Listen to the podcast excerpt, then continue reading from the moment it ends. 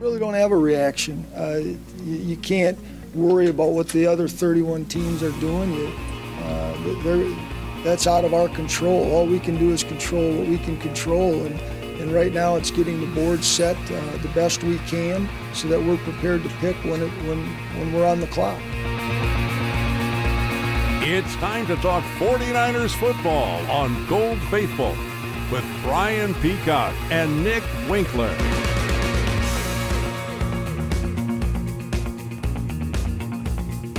Hey, everybody, thanks for joining us once again at Gold Faithful 49ers Radio Show. I'm Brian Peacock.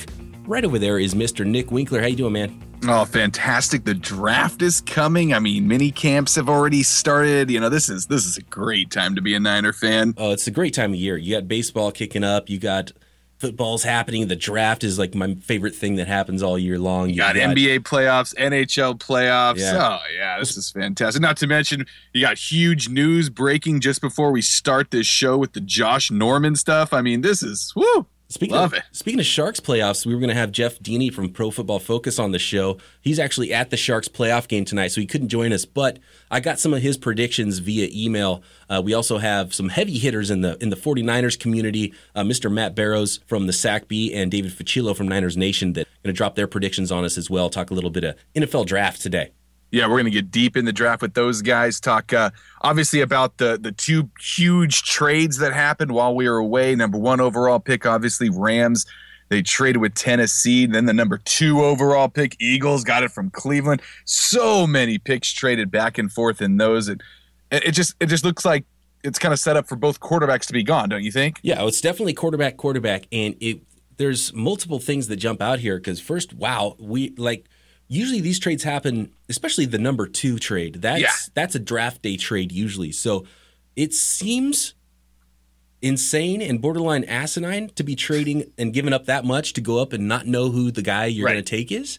They must just have them graded equally, right? Like, oh, we'll take either guy. We're fine. We're fine. That's insane. That's crazy. I can't believe that they would. All, everybody in the draft room would be like, "Yeah, we like both guys. Yeah, let's go have lunch." that's, that's that's wacky, you know.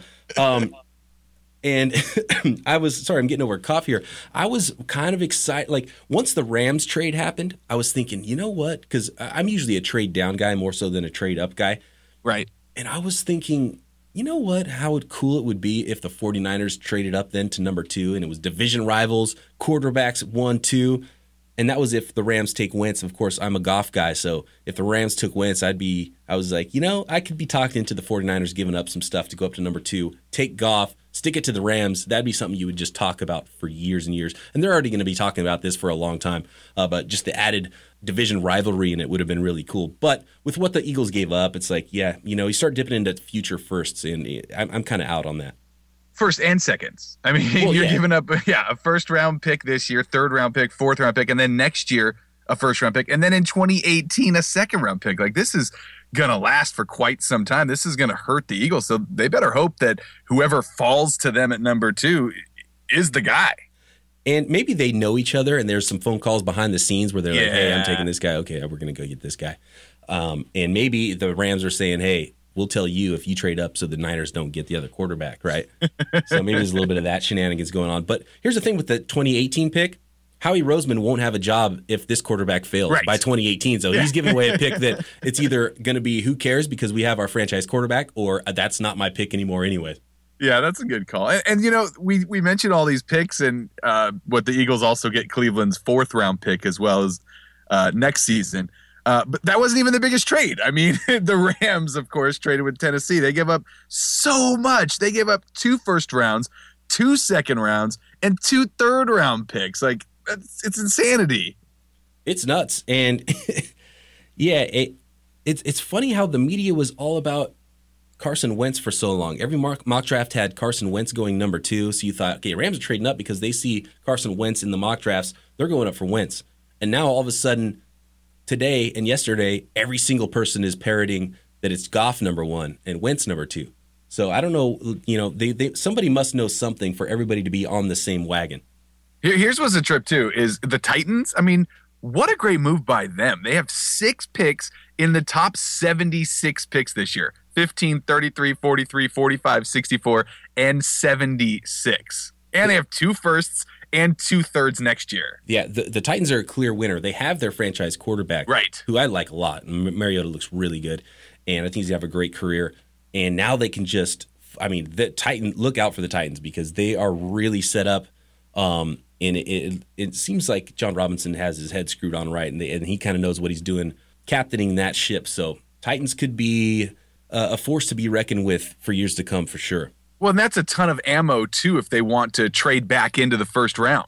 You know, if they if they really want to want to get in there. I mean, they still have the first round 15 you know maybe they want to get in there again maybe they maybe they like someone even closer you know maybe they like somebody that's that's in the top 10 maybe they they're looking offensive lineman and Tunsil starts to fall and then they say oh well let's move back in there let's you know we we got all of this we only give up a little bit of that and actually get the guy that we wanted in the first place Right. And what's crazy is they could actually trade back up, collect a ton of picks still, and get the guy they were going to take Yeah. anyways at number one. I mean, that's that's an ultimate win right there. it could be it could look like uh, the move of the century you know it could it could look like maybe one of the the best draft pick trades that, that we've ever seen i mean it's already one of the biggest you know and So- if it works out well for both teams too well bravo Right. And well, it's funny because the Rams were on the other side of it with with the trade, the RG three trade with the Redskins. right You would think that was a big win for the Rams, but they're still not right winning. what have they done Yeah. So Yeah. they they realize, hey, we still need a quarterback.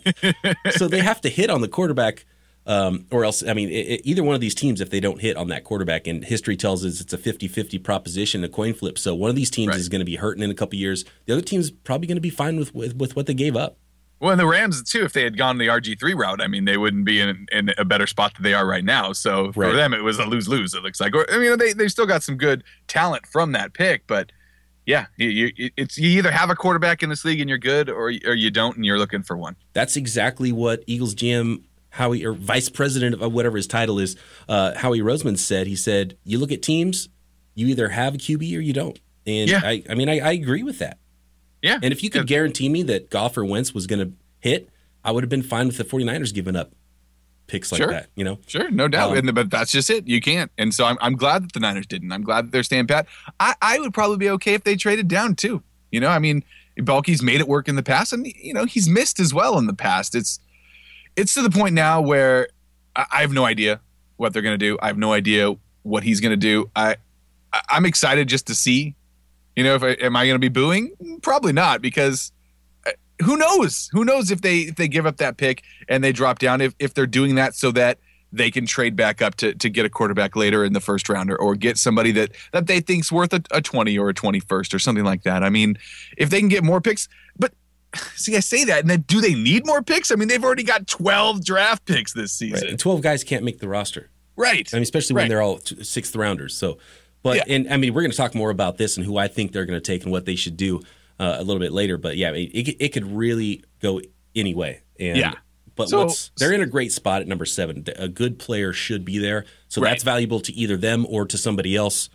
So who knows? But I j- just to to tie a bow on this first pick, um, Les Snead did have a quote, and I have the audio from it, and he talks about what the Rams were looking for at this pick. And when I hear this quote, it makes me think one quarterback versus the other.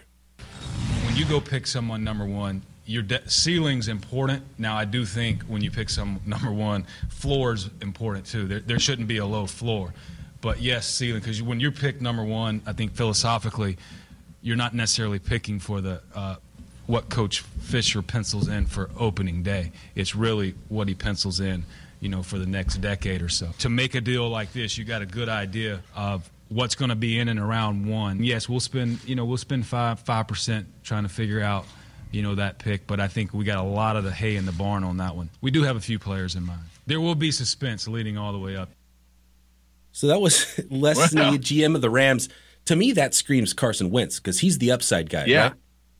So Yeah, I don't know if this is really done. Every mock right now and everybody in the media seems to be pointing at Goff number one, and and everyone's saying that the Eagles traded up because they thought Goff was one and they wanted Wentz at two, and Wentz was their guy.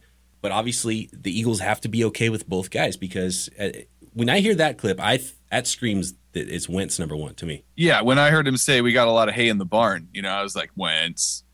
Yeah, I was like, I don't know what that means. If I was a cow, I'd be Right. hungry. I don't know. oh yeah, I I can't imagine that that they haven't spoken with Philadelphia. You mentioned it earlier, like maybe they're they're you know there was a phone call We're like this is our guy, you know, blah blah blah. We'll we'll let you know, and that's why the Eagles are like, okay, yeah, the guy we want is going to be there too, so so we'll go do it. Yeah, and it, it just added so much fuel, and it's it's draft day is going to be was fun already, but uh, I know, this is going to be like, even more interesting. Just I mean, uh, number three could be traded, number four could be traded Sure. still. So I mean, I mean, when are we going to get a pick that's not traded?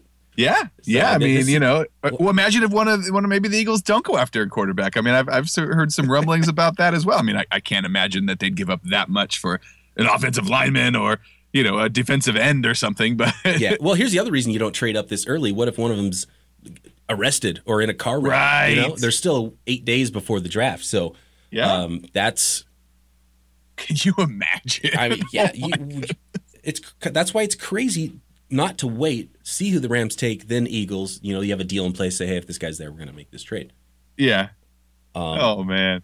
So Uh, it's going to be very, Let- yeah. Very before we before we talk about anything else, dude, I I'm just head over heels in love with Josh Norman. So this is to me so exciting. I can't wait any longer into the show to talk about this. Of course, Panthers rescinded their non-exclusive franchise tag, which made him an unrestricted free agent. Apparently, they were having some trouble uh, reaching a long-term deal, and just thought, okay, this is never where we're going to be. I, reportedly, they were offering 11 in the long-term deal, an average or so, and he was looking for 15. I mean, this guy did not sign a $13.9 million franchise tag and then got released. I mean, do you think there's more to it? I mean, you think it talking about a you know getting arrested or, or failed drug test or a DUI or some sort of um, some sort of domestic violence thing or something. I don't want to you know put this out there and start bad rumors, but do you think that the Panthers know something we don't know? I have no idea from the Panthers' side why this works in their favor. I've never heard of anything Right. like this, and maybe How, when uh, how does this help you at all? it? Yeah, it, I can't see how it does because this You were a, in the Super Bowl last year. it makes no sense to me and i unless somehow he portrayed himself as becoming a problem i haven't heard of him being a problem before this Right. um, i mean he was a problem for odell beckham and they got into scrap on the field but you kind of like that right if you're the yeah, of course. So That- that's much different than being a, a bad locker room guy. yeah i've never heard any off-field stuff unless that comes up but so I'm, we'll ask matt barrows about that a little bit later maybe he's plugged into to some reason why that would happen but i don't see it from the panthers side at all and then once the news came down of course 49ers fans are going to get excited because Right. Adam Schefter pops up on Twitter and says quote playing in california appeals to josh norman 49ers have loads of cap room just saying Yeah, and he, he's right. They have fifty-two point six million dollars in cap space. Like that's that's ridiculous. Go sign somebody for. I almost cursed really really bad It's there. right, you can curse. I get passionate about it. I mean, when they started free agency, they had sixty million in cap space, and now it's fifty-two point six. Like, what what have they done? I know the Thad Lewis signing was really sexy. Yeah, and, and what Beadles as well is that is that his name? The the, the Zane lineman. Beadles, yeah Yeah, yeah. It's I mean, those are some awesome moves, but come on, make a splash, Baalke. Let's go. well hey all of thad lewis's money was up front so Yeah, but that's good. That's good. He's going to look great on the practice squad. No, yeah, and well, here's the thing with because he's 28, going to be 29 years old, right? Josh Norman is, and so you think, well, maybe if if the 49ers are sort of in a rebuild, maybe that doesn't make sense. Uh, Baalke's never really been a guy to give out big money to big name free agents, so from that aspect, it doesn't make a lot of sense. But at the same time, you've got to spend the money. I mean, all it is is going to be unused cap space at some point. So why Right. not bring in a great player and use the cap space that you have because it's not going to do you any good to just sit there with 50 million extra dollars. Right. And the 49ers got great on defense. You know, they, they started with with a great defense and and built and then the offense came along. And and this is the kind of guy that that that I mean, yeah, you mentioned he, he's 28, he's going to be 29, you know, he, he- but maybe maybe he's exactly what they need. Maybe he's that that veteran guy that comes in there and just gets everybody to play the next level. You know, maybe he he he is a pro bowler. He is a legitimate player and, and if you're going to throw a bunch of money around, that's the, the kind of guy Baalke wants to do it with. So this this to me makes perfect sense to go to go sign a guy to to a, to a big deal. You know, you got to spend that money at some point. But why not now? Why Yeah. not? Why not with this guy? And I agree that the type of player, I would rather spend the most money on the best player than a whole bunch of money on Yeah. the player at the next level than, you know, that's on the, the second tier free agent, right? I mean, this is a guy that that most people have as a, at the very least a top three cornerback, maybe the top cornerback in the NFL. This is the kind of person you throw money at. I think he's a perfect fit from. I mean, and they were kicking around the idea of, and they, if I'm not mistaken, they sent offers to Sean Smith, who's right. of similar age and a really good cornerback. Not as big of a deal, obviously, as they would have to give Josh Norman. But it's not like they weren't dipping their toe in the the veteran cornerback market. And with the young roster, and especially the young defensive backs and corners that they have, I think a veteran makes the most sense. Otherwise, just let the young guys figure it out. This to me kind of reminds me a little bit of like doing a, a fantasy draft, but with with an auction. You know, you just miss out on all the big guys early because you don't want to overspend, don't want to overspend, and all of a sudden, you know, everyone else has spent all their money, you still have it all, and then a top guy gets thrown in there. Like that never happens in those draft yeah. auctions, and like, you wish it would. This guy, yeah, it's happening right now for the 49ers. They need to, to, to jump on this. Yeah, I like that. That's exactly what's happening right now. Yeah, let's do it. Make it happen, Baalke. Come on. It makes too much sense, and, and too many people are talking about it. So that yeah, it just can't happen now. You're right. That's that's the way it goes. uh, there's no 49ers news. The Kap trade still off. Yeah. Who knows? Broncos. I mean, hey Broncos, it ain't easy finding a quarterback, is it? No. I don't know what they're doing right now. I can't think of. Is this the yeah. worst QB situation ever for a team coming off a Super Bowl? It's got to be right.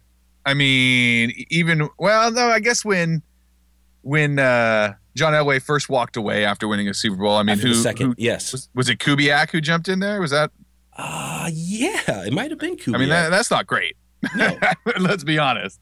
That, that, that is that was no. Uh, Even Kubiak's like, hey, I don't want another Kubiak situation over here. oh yeah, they're they're in some trouble if they don't. Uh, I mean, yeah, Brian Hoyer apparently reportedly headed there to uh, to talk with them. He was, of course, uh, released or, or at least talked about being released from the Texans. Um, but yeah, I mean, Kap's just owed too much money, right? I mean, what I read was that the Broncos have nine million or something in cap space, and and and Kap or and Kaepernick is owed what close to fourteen or fifteen something against the cap. It's something like that. The numbers have changed. I mean, they got rid of Clady, so I think that cleared some stuff up. So I don't know if that makes it easier for this kind of a thing to go down, but it looks like this will be a draft day trade if it, if it is a trade at all. Right, right. And, you know, I, I'd love to see Kaepernick in a 49ers uniform next year. And, you know, with this nonsense that continues to, to play out like this, uh, every day for me, it feels like, you know, obviously it's getting closer and closer to, to that happening, to him, to him staying uh, in, in the scarlet and gold. Well, it's about that time. We've got our guest on the line. We need to get a, a, a sponsor, right? Yeah, we, we really the, do. Uh, this would be the, um, I don't know the our guest brought to you by blah blah blah. Yeah, exactly. The Pearl Jam guest line. Right. Perfect. was that was that your uh, even flow? Is that that's alive? Actually. Oh, alive. That's what it is. Okay, sorry. You brush up on my old '90s Pearl Jam. There you go. Just bust out ten. You'll be happy. Oh, I wore that album out when I was a teenager for sure. Okay, we are here with David Fucillo. You know him from Niners Nation and also SB Nation every 49ers fan is already following him at Niners Nation on the Twitter. David, how you doing, man? Thanks for coming on. Doing pretty good. Doing pretty good. You know, all the uh, the Josh Norman rumors are officially underway. yeah, that's that was all. That was a nice little. Uh, I see. Usually, all this news happens after we do our podcast. Right. So I'm really excited that you know the big trade happened and uh, both big trades happened, and then the Norman news and uh, a little Baalke presser. So uh, it was nice that all of that went down for us today. Yeah, no, exactly. It definitely makes it makes it easier for you guys. so let, well, let's start right there with Josh Norman. Um, c- come on, there's no chance, right, that that the 49ers are involved in this because it's just not Baalke's mo. He's kind of he's a 29 year old veteran, and I mean, who knows how soon the 49ers are going to be good. Well, I mean, you know, the the report is just that they they contacted him. So I, you know, I, they're they're doing due diligence, and you know maybe you know they want to see you know can we get him on a three or four year deal as opposed to a five or six year deal and I you know I don't I don't blame him for you know for calling and you know it's kind of like we hear all you know rumors get get passed along all the time but you kind of have to to look at the wording of them. There was the big Schefter tweet, which is is the thing that really sets it off for me too. Because that was the first thing. Was like, oh, Norman's a free agent. That's weird. First thing was Adam Schefter saying, hey, Niners have cap space Norman wants to go to California, and he just connected those dots for all the fans. So I'm sure that uh, 49ers brass, if they don't land, are going to be really happy about that extra added uh, buzz going around. Exactly. People are gonna, you know, people will complain no matter what, even you know whether it's a good idea or a bad idea or anything. I mean, I will say they were in, involved with Sean Smith somewhat. So, and he's 28 years old. So they obviously were in need of and contacting uh, high-priced cornerbacks. Yeah, I mean, there were, you know, there were the rumors they were talking to, to Sean Smith. Uh, there were there were a couple other random, you know, lower level cornerbacks they may have been talking to. So, you know, yeah, I mean, it's it's certainly an area where there there is a potential need. I it, it's hard to tell. Just it depends on you know what they think of Kenneth Acker, Keith Reaser, Dontae Johnson. You know, a lot of those young guys. It's we, you know, it sounds like they're you know that they're definitely looking for an upgrade, but you know, are they are they going to try and get Jalen Ramsey on you know in the draft? You know, are they going to wait a couple rounds? You know, what are they going to do? Right. You know, you, you mentioned the, the young guys, and when when you you hear Baalke, the 49ers didn't do anything in free agency. You know, they went in with just over sixty million dollars in space. They've got over fifty-two now, and and Baalke's whole excuse was, oh, you know, ninety percent of these guys haven't made any Pro Bowls. Well, okay, now put your money where your mouth is, right? I mean, as a 49er fan, th- this is exactly the kind of guy that we need. Well, you know, I mean, that's that's up to serious debate. I mean, he's coming off a great year, obviously, but it's it's basically his only good year. Um, it's his only great year. Sorry. Um, I know uh, people point, you know, his Pro Football Focus numbers are, are not particularly great in terms of grading, however you want to take that. But also, he's 28. He's going to turn 29 this year. So, you know, if if you look at the 49ers as potentially entering a rebuilding process that's going to take a couple of years, I mean, do you want to waste a couple years of him in that regard, or you know, again, there, there's the chance to upgrade, but I don't know. Considering the entire context, I, I, you know, is it really worth spending sixteen million dollars a year for, especially for a guy that may want a five or six year deal in what is probably his last chance? Right. You mentioned, um, you know, bringing in a guy like that, 28, 29 years old, and, and the 49ers have a bunch of young cornerbacks on their team. And isn't that what you want? You want to bring in the, the veteran who has had a, a great year, a lot of good years, Uh, bring him in there and have him kind of teach these young guys the ropes, right? You got to start on defense, build that foundation. Yeah, you know, I mean that that is true, but again, I there's a re, you know I don't I don't know why exactly, but the the, the fact that the Panthers let him go for nothing, you know, they could right. they weren't able to do anything is, is certainly suspicious, and so I don't think it's as cut you know I don't think it's a cut and dry. Well, you know you are you know you've got all this cap space, you offer as much as you need to, and you sign him. Just again, I I don't know. There's something fishy about it. Hey, so while we're talking about uh, players on other teams. What do you think about this this Muhammad Wilkerson thing with the, maybe a possible trade up or just him being possibly available? Would you put that at, at sort of a, a, more likely scenario or a less likely scenario?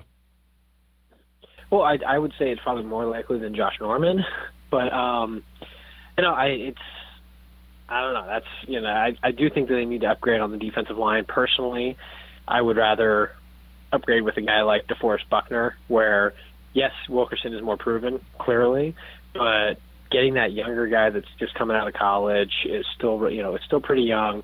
I think there's a lot, there's a lot you can look at there where it's like, hey, maybe you know, why not? You know, if if you are again, this is if you're looking at this as a rebuilding process, do you bring in the veteran or do you bring, you know do you try and go for that younger talent that's going to build? And yes, you, you do need some veterans in there, but I think a lot of it really depends on you know how you look at the uh, you know how you look at the process that the 49ers are going through right now. Right, what stage of of rebuild that they're in, and you want to get better, right? And and so it's either play the young guys. It, it's it doesn't help necessarily bringing in. Um, like you know, we're talking about Josh Norman. It doesn't help bringing in a late round cornerback to battle with all the other late round cornerbacks that they already have. So right. so that would make sense. But they kind of already have starters at both right and left defensive ends. Um, and uh, Quinton Dial might be, a, you know, maybe a dirty starter. He's not a, a superstar player, but I think they kind of like what they have there. So I, I don't. I would be a little bit more surprised actually if they if they really wanted to spend a lot on Muhammad Wilkerson and maybe, and I think Buckner is obviously worth the seventh pick in the draft, but I think they'd rather have uh, maybe a couple other players fall instead of Buckner. Yeah, you know, I mean, there there are other areas of need. You know, you need a long term option next to NaVorro Bowman. Um, you potentially need another offensive tackle out there. Um, yeah, there there are certainly a lot of things that you could you know that you can do with that pick. Uh, I think, yeah, you know, even though you've got Arik Armstead and Quinton Dial on both ends there. You have to remember that you know that they're playing on a defense that is opposite the Chip Kelly offense, which means there's going to be a ton of rotation. And I think even you know using the seventh pick on say DeForest, DeForest Buckner, I still think you're going to get a lot of work out of it uh, out of him. Even you know even with these other two guys on the roster. David, you know we uh, we mentioned the big uh, trades, the number one and the number two. Obviously, uh, it looks like both teams are going to go quarterbacks. You wrote an article today on NinersNation.com. You were saying you don't believe that the Eagles moving up to that two spot's going to affect the uh, the 49ers decision uh, whether they keep Kaepernick or not, because you don't believe the team's going to take a quarterback in the first round, with the exception of possibly moving into the the back end of the first round. If if that scenario does play out, who do you think the 49ers would be eyeing? Well, if they if they move into the back end of the second round, it seems like you know the, all the rumors about their interest in Connor Cook might prove true. Um, that's that's the one guy that they've been connected to pretty frequently, and you know on the one hand, Baalke likes to kind of hold his cards close to his vest, but on the other hand, last year people were projecting our Arik Armstead shortly before the draft, and that ended up happening. So, you know, I, I'm I'm still a little skeptical just because you never know with Baalke, and so you know maybe they wait and get like a Dak Prescott or a Kevin Hogan or or you know maybe they they think that Vernon Adams can be their Russell Wilson. I don't know, but um because I think Paxton Lynch potentially would all you know is a guy that seems to be moving up draft boards, and I don't know. I don't know that they would be able to get. You know, if if he was the guy they wanted, I don't know. You know, it might involve a move back as opposed to a move back in the first round as opposed to a move up from the second round. So how about this, David? Just can you look in your crystal ball, make a prediction? Who are the 49ers drafting at quarterback this year? Oh, I know, right? it's just I, I I remain skeptical, but I you know I'm I'm gonna go with Connor Cook. I for whatever I just I'll you know after after Baalke went with Armstead last year, like people were saying, I'm, I will go with Cook. I you know I I still think there's a chance that it's kind of a false flag and that maybe you know my second. I guess my backup would probably be Dak Prescott, but I you know I just some something about Cook just seem, it seems possible. I totally agree. That's sort of that's where everything's pointing, and and and I don't know if, if it's just a well placed sort of a smoke screen like it could be this time of year, but uh, Connor Cook just seems like he's gonna be the guy that could be there, and also you know just all the smoke, all the things surrounding it, and it just it's it fits and, it, and I don't necessarily love it. It doesn't feel right, but if I had to put my money on on a quarterback, Cook would be the guy. Most likely going to be there in the second round. Lynch is going to be gone, so you have to. There's movement for Lynch. Cook is the guy, the best guy that you don't have to move around for at this point. Yeah, I think if you're if you're you know if, we were setting odds for this, he would definitely be. I think he would be the favorite at this point if that's the quarterback and that's the second round, how do you see this first round playing out? Obviously, the quarterbacks are off the board there at one and two. Then you have a couple of offensive tackles and four elite defenders. I mean, that's pretty much how everyone has it stacked up. Uh, how do you see that, and how do you see it playing out at number seven? Well, I mean, like my choice would be DeForest Buckner. Just I, I feel like adding significant depth in, in, in, to the defense would be would be great. Uh, Myles Jack is the big question mark. Um, you know, at this point, if I had to guess, I would say Buckner goes in the top six and Jack slips, just because you know there there are people talking about this knee issue and maybe maybe that will be a thing. And if and if he's there, then I think I I will go Buckner or Jack, and then you know if I were to if we were going to you know rank choice ballot here, uh, Buckner, Jack, and then Stanley. Do you see Joey Bosa as a fit? Um, I I think that he, yeah, I think he, he I think he can be a fit. Um, I don't think the 49ers are the best fit for him, but I think they they can make that work. Um, if you look at his size, there were there were some interesting comparisons to uh, Justin Smith coming out of college, and obviously that was a long time ago, and much has changed.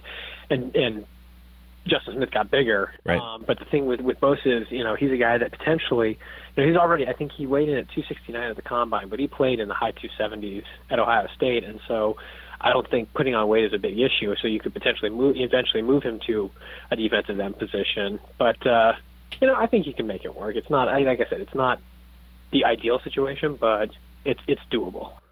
So we've got the first round figured out. We you talked about the second round a little bit. Is there anybody a little bit later in the draft, third third round, maybe maybe day three that you could peg as a 49er? I mean, we can always go with the with the, the popular choice of Vernon Adams. I think 49ers fans would would lose their mind if uh, the 49ers ended up getting him, just because he's that guy that every year there's somebody that just kind of people become attached to as as the guy that the 49ers need to draft. And so I think that's the guy that people kind of really want to see happen. I remember, uh, you know, like when they drafted Marcus Lattimore a few years back, again, it was the same thing where it was a guy that was like, you know, maybe Baalke will, you know, pull the trigger, and he ended up doing it. So, there, you know, I, I don't. There's a very good chance this team comes out of the draft with more than one quarterback. Yeah, I could see that too. A couple projects maybe, and you, you have to have at least one body there. And if you trade Kaepernick, you've got to either bring in another veteran or draft two guys, right? Because it's just a numbers game. You got to have at least three. You got to have four camp arms. Yeah, exactly. And so, and I, I, I will until Friday gets here because I, I've, I've said repeatedly I think that they're going to trade him during the draft. Um, so I, I'm kind of willing to wait and see what happens with that. Um, if you know, if by the end of the draft they haven't traded him, that certainly changes things up a bit. But yeah, I think uh, I, I think you know they're definitely going to draft one quarterback. I there's a very good chance they they use one of the because you know look they've got four six round picks and three fifth round picks. They they've got some options.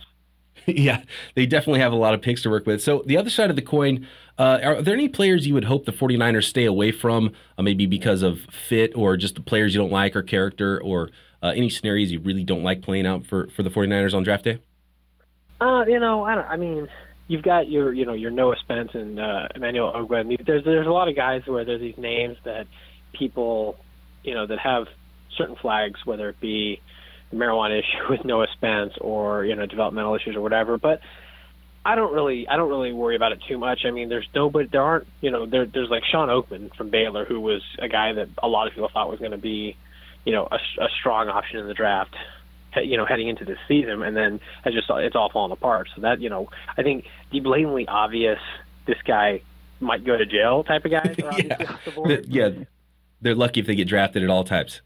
Yeah, exactly. But I mean, for the most part, I don't really, I don't really concern myself too much with that, just because, you know, NaVorro Bowman had red flags coming out of coming out of uh, college. Terrell Brown had red flags coming out of college. So you know, I I'm not one to put too much into it, you know, when it's not something, you know, very clear cut, like it, when it's not a, a clear cut problem. Right, and I I have a feeling that Baalke cares a little bit less than some GMs about the the character stuff, but it's kind of bit him now, and it's it's really on the forefront, and, and fans and media will really get after him for it. Um, and I think that's probably affects him more than than him just being like, yeah, I don't want this guy on the team because I really think he wants talent more than anything else. And and from what I've known about uh, Chip Kelly, and we'll see how that plays out, is he really likes the super squeaky clean character guys as well. Yeah, that's going to be interesting to see because you know, obviously Baalke is the guy doing drafting. You know, Chip's going to have his influence to some to some degree, but how much exactly we don't really know. And so it's going to be interesting to see. Well, do the 49ers keep it, you know, pretty squeaky clean or not? There he is, David Fucillo. You can find him at Niners Nation on Twitter, NinersNation.com. Fuch, it's always great to talk to you. Thanks for coming on with us, man. Yeah, my pleasure. Thanks a lot. Well, I'll tell you who doesn't have bad character. That is Mr. David Fucillo. Always a pleasure to talk to him.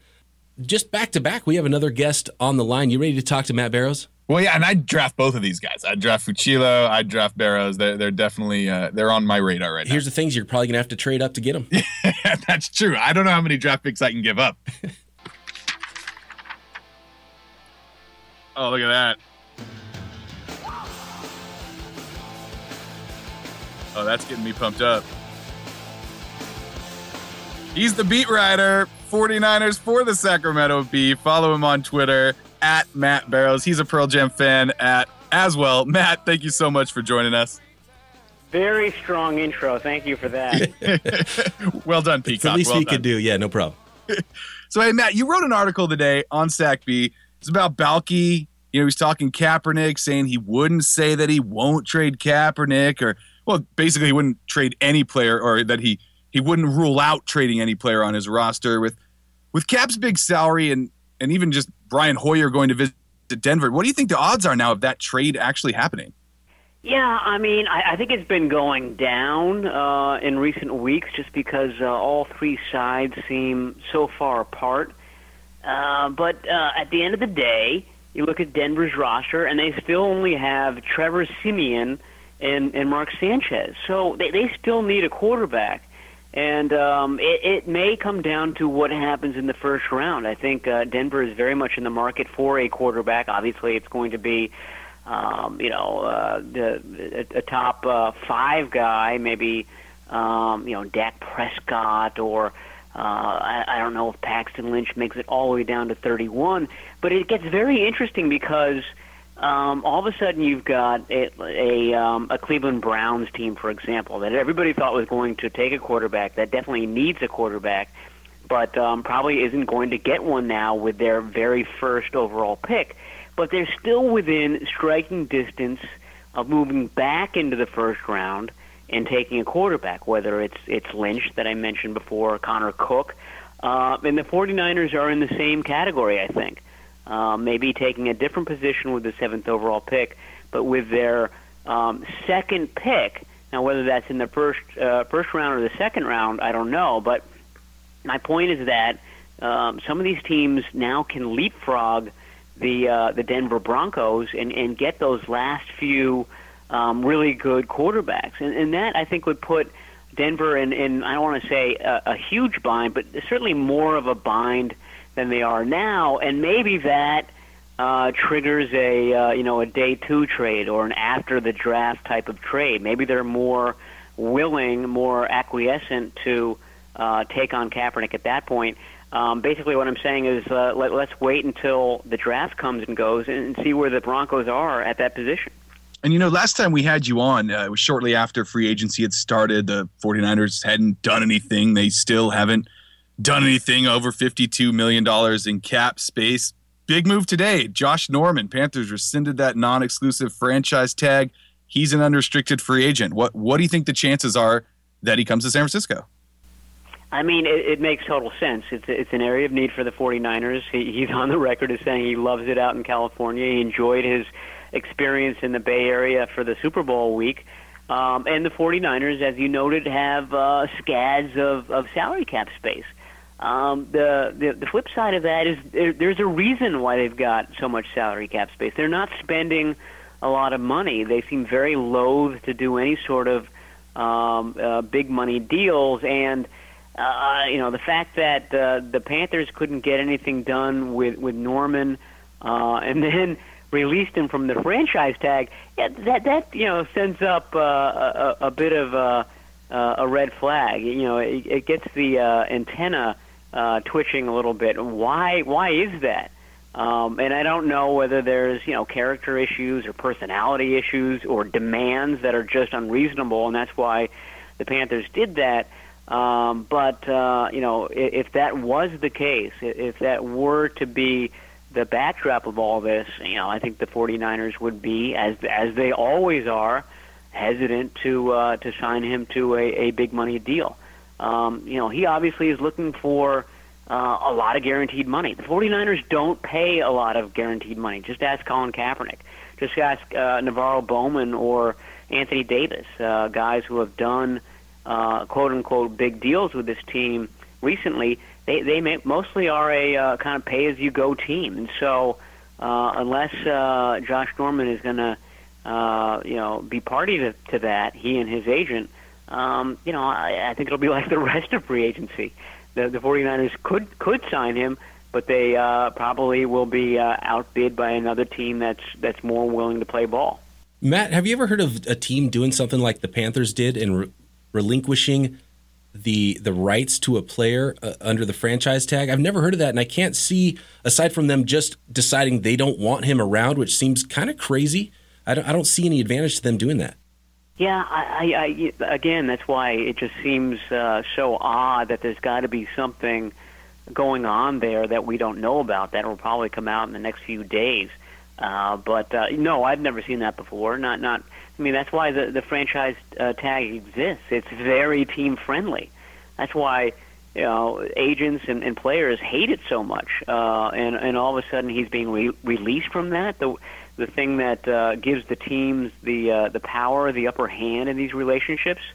Um, you know, unless the GM uh, Gettleman is you know just really uh, forward thinking and, and thinking out of the box and, and trying to do things that really make him into a, uh, a player's GM. Um, you know, it, it, I, I have to believe that there's something oddball going on with, with Josh Norman in the in the uh, in the Panthers.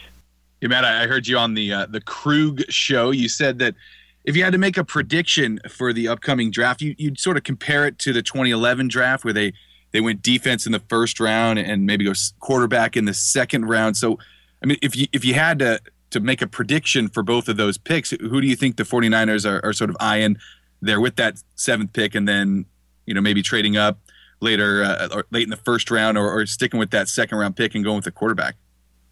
Uh, I'm, I'm labeling this the, the Jack and Cook uh, draft. Uh, kick back a couple of glasses of Jack and Cook because uh, I like that. You know, I think uh, Myles Jack would be somebody that they would love to have. I mean, you sort of recapture that Willis Bowman type of effect that uh, w- was so uh, prominent and, and so promising for this team for so many years um, with the the UCLA linebacker, and then um, you know Connor Cook, and, and like I said earlier. Uh, I don't know if that's in the second round or uh, if the 49ers feel like they might have to uh, trade back into the first round. I, I think it would probably be the, the latter, just given given the demand we've seen, uh, you know, two weeks out from the draft uh, for quarterbacks.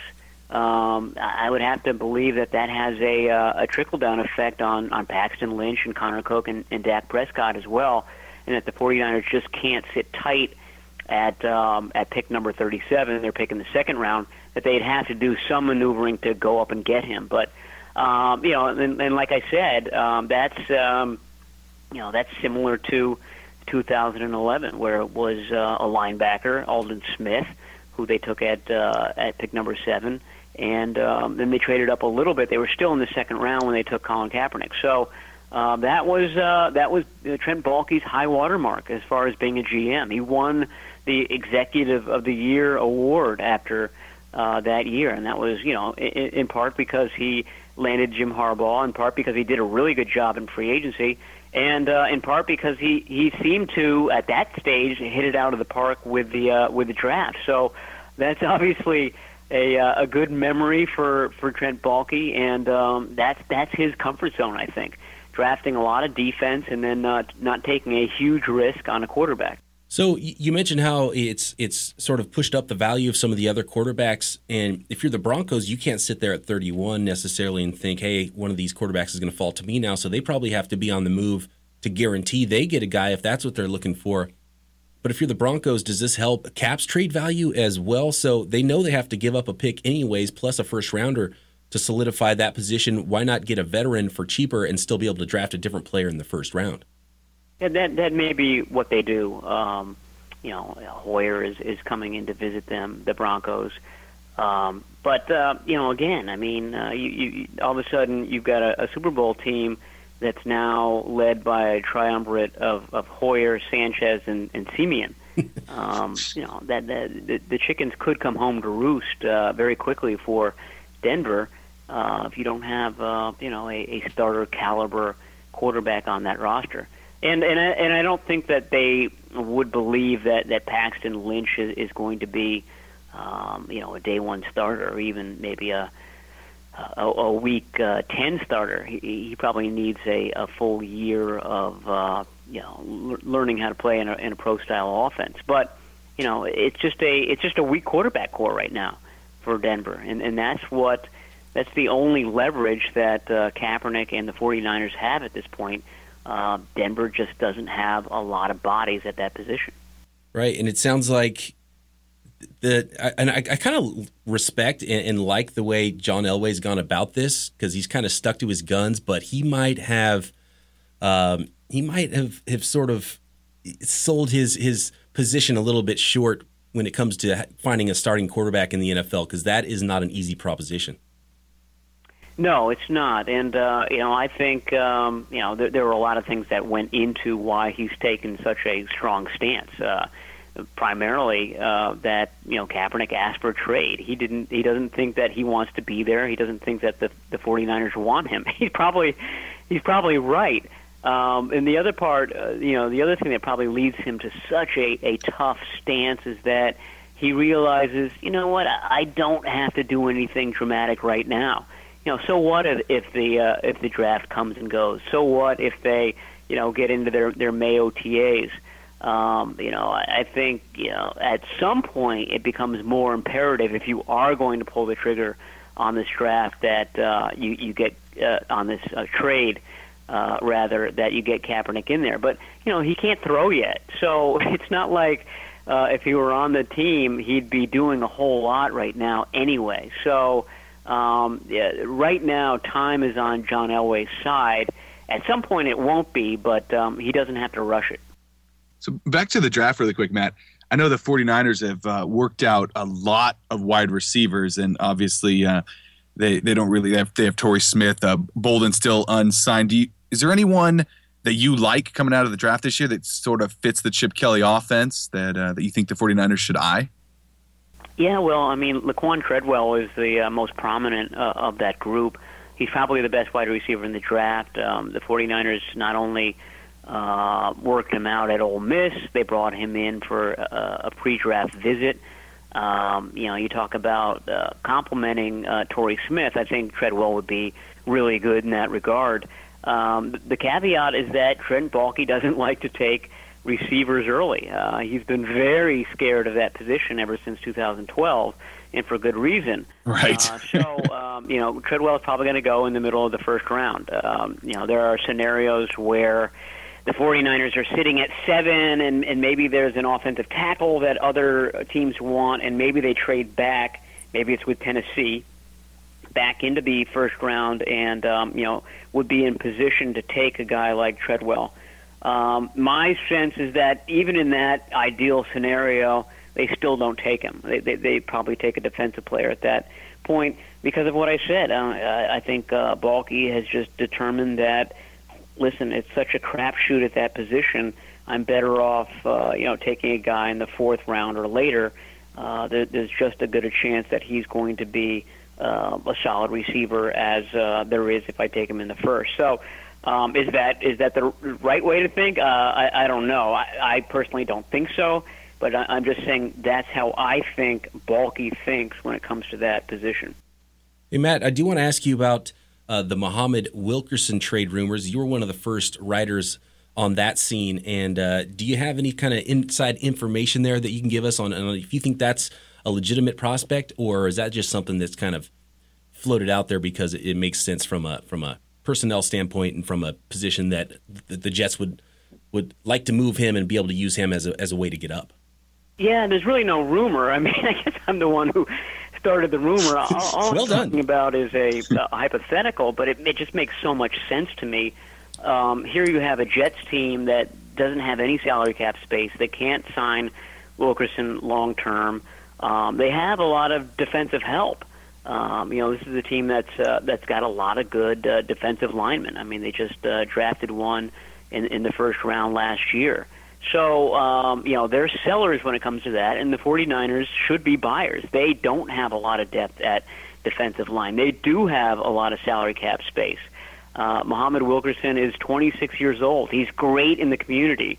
Um, he's uh, just the uh, you know the, the, size, weight that uh, the 49ers could use uh, at that position. It, it makes sense from so many different ways, um, but of course it it won't happen. Um, you know, it, it, I think in order to trade for him, certainly during the draft, if they were to do a deal with the Jets, um, you know, maybe the Jets wanted to trade up and get Paxton Lynch jump in front of the uh, of the Browns there. Um, you know, I, I think that the Jets, or, or rather Wilkerson and the 49ers, would have to have um, you know, a, a contract in place, or at least um, a sense that they were close to some sort of extension. Because you don't want to trade for a guy who's you know on on the franchise tag, and um, you don't you, you don't know if you're going to have him beyond the 2016 season. So uh, that process, uh, as of uh, a few days ago, certainly hadn't begun. Um, it's it's not impossible that uh, it could happen in, in the coming days, but um, you know, the closer we get to the draft, uh, it, it becomes more and more unlikely that that happens. But again, um, it, it just, uh, you know, I, I really think that he would be perfect for the 49ers for sort of rebuilding that defense, and, and you could get him plus the Jets' 20th pick, plus maybe a couple of extra picks, and uh, all of a sudden you're you're adding talent to a, uh, a defense – that um, really has taken a lot of blows the last couple of years. So, Here's- Matt, oh, go ahead, Nick. Oh, since we were talking about rumors, I, I just wanted to kind of get your opinion on if you think there's any uh, any truth to the the tension between Chip Kelly and and Trent Baalke. Do you think this is just something, you know, that's kind of just been made up, or is it a, a case of if there's smoke, there's fire? No, I mean, uh, I, I, don't know for for sure. I'm not in the building all the time. Uh, I watched them the other day at the 49ers local pro day, uh, and that was a day before the uh, the Brian Baldinger uh, line that there was tension between them came out, and I, I just happened to be watching them, and they were um, they were buddy buddy. I mean, they were kind of chit chatting together beforehand, and then they uh, went out and they watched the uh, quarterbacks and wide receivers side by side, and um, I I remember thinking to myself, uh, those, those guys are getting along great, and um, you know I, I think that's the case. Um, eh, Chip Kelly has been very careful uh, to give um, the Trent Baalke and the personnel staff um, full sway in the run up to the draft. I mean, he hasn't gone anywhere. Uh, even Jim Harbaugh, who who admittedly self-admittedly said, you know, he wasn't, uh, you know, a draft expert, would go to some of these uh, pro days across the country, uh, TCU and, and various other ones that he went to.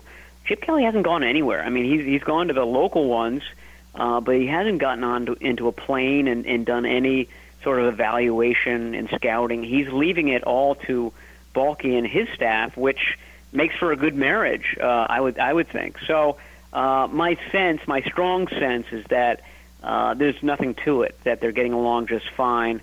Um, yeah, the the one tiny little asterisk I would add is that if there were some sort of tension, uh, nine times out of ten between a, a coach and a, and a GM, it's about the quarterback position.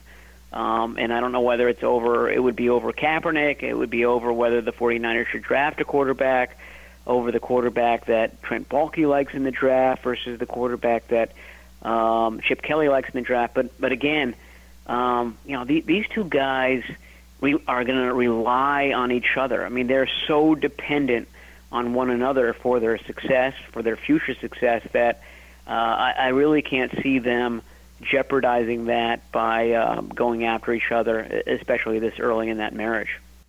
Hey, Matt, I got one more question for you. You kind of skated around this last time we had you on the show, but Uh-oh. who is Matt Barrow's 2016 draft crush?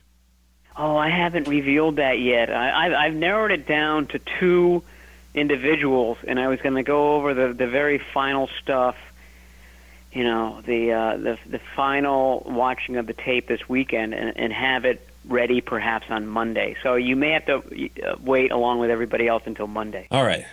I, I guess I can wait a few more days. I know you got you guys have been asking for a while, but uh, It's the, it's the most important part of the entire offseason for me. now watch the 49ers trade Colin Kaepernick on Monday just to Right. preempt my big draft crush uh, reveal uh, television show. Yeah, kind of like how the, the Rams waited until Kobe's a big send off night to reveal the, the trade the next day. That's right. That's right. Maybe um, maybe uh, Baalke and uh, John Elway will say, "Okay, let's get the deal done, but we won't reveal it t- until Tuesday because Matt's got his draft crush going on Monday." This is Matt's day. That's right. He's the beat writer for the 49ers for the Sacramento Bee. Follow him on Twitter at Matt Barrows. Matt, thank you so much for joining us. All right. Anytime, guys. I love I love the Jack and Cook draft. Jack and Cook. So That's that's fantastic. that's two votes for Cook in the second round. Yeah, no doubt. And We really should have gotten Fucillo's uh, first round draft pick. Or did, did we? yeah, did he we said get that? Buckner. Yeah. Oh, you're right. So he's Okay. Buckner Cook, and we've got Barrows down for Jack Cook. Uh-huh. And this would actually be a great time. Let me, Jeff Deeney from Pro Football Focus, the 49ers correspondent there, uh, he gave me his three round prediction. This was before the Goff trade happened, and he was definitely Team Goff, uh, but he thought that they would go early. Right. So he pretty much threw the quarterbacks out with his predictions. And I know the guys at PFF, if you haven't looked at the PFF draft guide, by the way, it is thick and it's awesome. So much information there. Um, I guess I could let this out too. Uh, I don't know if I talked to you about this, Nick, but I'm going to start working as an analyst for Pro Football Focused here in the fall. Oh, that's fantastic. What are you going to be doing? Yeah, uh, just grading games and um, yeah, breaking down a ton of film. So it should be fun. I'm really interested in and how this is going to go. I'm excited about it. I've done some practice games, and I I did those well enough that they uh, they want to bring me on. Oh, that's fantastic. You know, off the air there, you you and Matt Barrows really got deep on the draft, and that was to me just just unbelievable. I love I love hearing you two uh, talk about that. I felt like a fly on the wall. And I was just sitting there like, oh man, these guys know so much about the draft. You know, I I make no no uh, I don't I don't pretend to be a college guy. So so when the draft comes around, man, I just I soak up everything I can hear. And and you and Matt, whoo, that was fun. That was really fun fun to listen to. Yeah, absolutely. I mean, I geek out on the draft. I spend way too much time thinking about it and, and doing my own homework on it. So, uh, but it's a lot of fun, and a lot of the stuff we talked about there um, off the air is stuff I'm going to talk about here at the end of the show and, and break down my own mock draft and, and how I see things happening. But uh, Jeff Deeney, he actually has another vote for Buckner in the first Oh. round at pick seven. All right. Um, and he has a guy I really like in the second round, and that's Sterling Shepard. He's a wide receiver out of Oklahoma. That's right. You mentioned that uh, that last time when Right. we went over your uh, your top seven uh, draft picks, and then you kind of just went into uh, to deep. You had uh, what Josh Doctson, Braxton Miller, and Sterling Shepard. There's your uh, your kind of three Yeah. wide receivers that you really liked. some day two guys I, I really like. Yeah. So I would love that pick. He's uh, five ten. He's fast though, and he's he's probably more of a slot guy, but he plays bigger than his size, so he could play some outside as well. But really a dynamic player, and he he he checks all the boxes except for size. He was super productive, really athletic, just a, a, a good football player. So I would be totally down with that at thirty seven. And there's a chance he's even there in the third round, which would be really awesome. I mean, you mentioned he doesn't uh, check the box in size. What what are we talking about here? Is he five eight? I mean, is he No, at least? five ten and a half, I Okay. believe, is where he's at. Let me double check his his Okay. official combine weigh in. And I yeah yeah, uh, get the legitimate one. Don't go to like his college page. No, no, no. Yeah, Don't go to his high school roster. I remember um, Michael Crabtree was the biggest one. He was six four in college, and and really when guys play in college, they look a six two player looks really big in college. You Right. get in the NFL, and all of a sudden you're like, God, that six two doesn't look as big anymore. and and Michael Crabtree was listed at six four, and you're like, okay, six four. This guy's a big, a big target. And then I think he was maybe six one and seven eighths at the combine. And, and Wow. yeah, I mean, you know, you see him. He's not an imposing No, figure on the football field. He's got good size, but not great size, right? but I do remember. Yeah, at Texas Tech, he he definitely uh, he, he reigned over people. Yeah, he was such a beast. Uh, let's see. So uh, Sterling, he's five ten and a quarter, Okay. one ninety four. Yeah, yeah. So you're right. He's he's definitely not, you know, on the taller scale, but Right. I He's mean, not if, if the guy's fast and he runs great routes, that that's really what's most important. Right, four four eight speed, uh, short area quickness off the charts, forty one inch vertical. So Love all those. yeah, you're talking about a five ten dude that can throw down some nasty dunks on the basketball court. Right. So he he plays up and he's a strong guy. He actually looks bigger than one ninety four to me when you see him play. So yeah, he's a grown man and uh, really good football player. So I, I would have no problem with that in the second round. And he gave us a third round pick, which is Nick Martin. Uh, he's the Oh. center from Notre Dame. Okay. Really good player, athletic, probably an awesome fit for Chip Kelly's style of zone. Um, and I think that's actually what Chip Kelly probably wants on this roster. I think athleticism is going to be a focus in this draft. Mhm. And I think you're going to see if they do draft offensive linemen, they probably have to be athletic enough to do the, the zone blocking stuff that they're going to be asked to do. Um, and from Well, that and just the, the number of plays. You know, Yeah, up- they have to be able to- tempo. yeah, right. tempo offense. right, exactly the type of player that can run a, a high tempo offense like that. Well, and defense. I mean, you got to be able to, uh, you know, because if the offense is only out there for a short period of time, defense getting right back on the field. So yeah, I, I get it.